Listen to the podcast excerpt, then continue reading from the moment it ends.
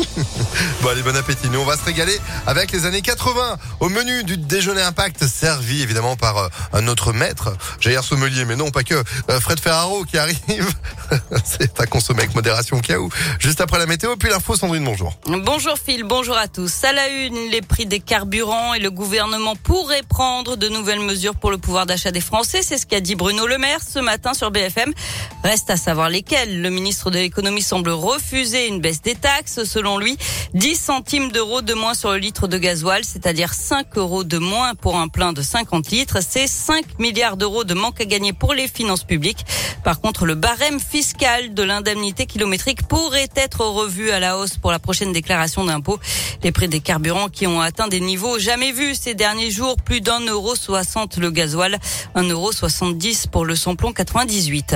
Comment l'église va-t-elle réagir à ce nouveau scandale de pédophilie? L'archevêque de Lyon, Olivier de Germay, tient une conférence de presse en ce moment avec, après les révélations d'abus sexuels commis sur des enfants par le père Rib dans les années 70-80. La ville de Lyon recrute, elle recherche 100 professionnels de la petite enfance pour travailler dans les crèches.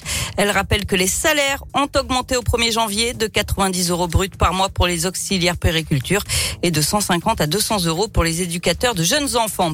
Arnaud Montebourg retire sa candidature à l'élection présidentielle. Il vient de l'annoncer. Il ne veut pas, je cite, ajouter du désordre à la confusion d'un trop grand nombre de candidatures.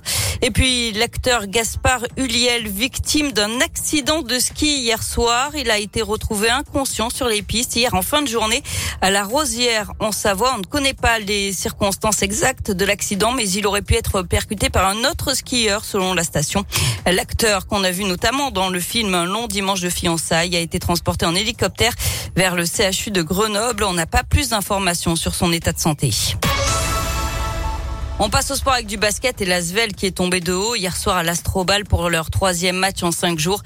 Les Villeurbanais ont lourdement chuté face à Monaco en match en retard de la 19e journée d'Euroleague.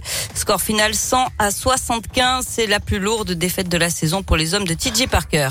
Et puis eux, ils sont venus à bout des 8375 kilomètres de parcours du Dakar pour leur première participation.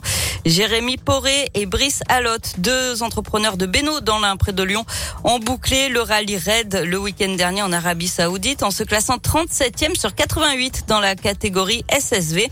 Euh, ces deux cousins participaient à l'épreuve à bord d'un buggy.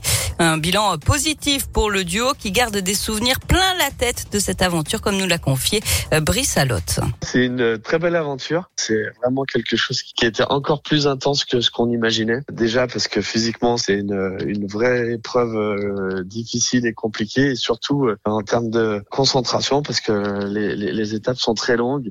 Euh, la moindre erreur euh, coûte très cher, donc euh, effectivement une aventure assez extraordinaire. C'est ce qui nous a le plus marqué, c'est bah, déjà l'immensité de, géographique de, du désert, et puis surtout aussi la, la solidarité entre les, les, différents concurrents. Il, il règne une, une, ambiance qui est très très positive. C'est une épreuve qui est vraiment intéressante à, sur tous les niveaux. Et l'an prochain, les deux Indinois aimeraient retenter l'aventure. Une édition du Dakar, on le rappelle, marquée par l'explosion d'un véhicule qui a grièvement blessé un pilote français le 30 décembre dernier, juste avant le départ. L'enquête ouverte par le parquet antiterroriste est toujours en cours. Et le rallye des gazelles, vous, ça vous tenterait ou pas? Ah non, mais il fait trop chaud. Il y a trop de sable. oh non, trop chaud, trop de sable. Oh, oh il faut non. creuser pour sortir la voiture. Oh non. Oh, bon, ok, j'ai compris. Ça marche très bien. Bah, c'est pas grave. Bon, l'actu continue sur impactfm.fr quand même. Vous êtes de retour demain matin, Sandrine. Oui, à demain. Bonne journée. L'actu cet après-midi à 16h. Merci. 12h03, c'est la météo. Météolion.net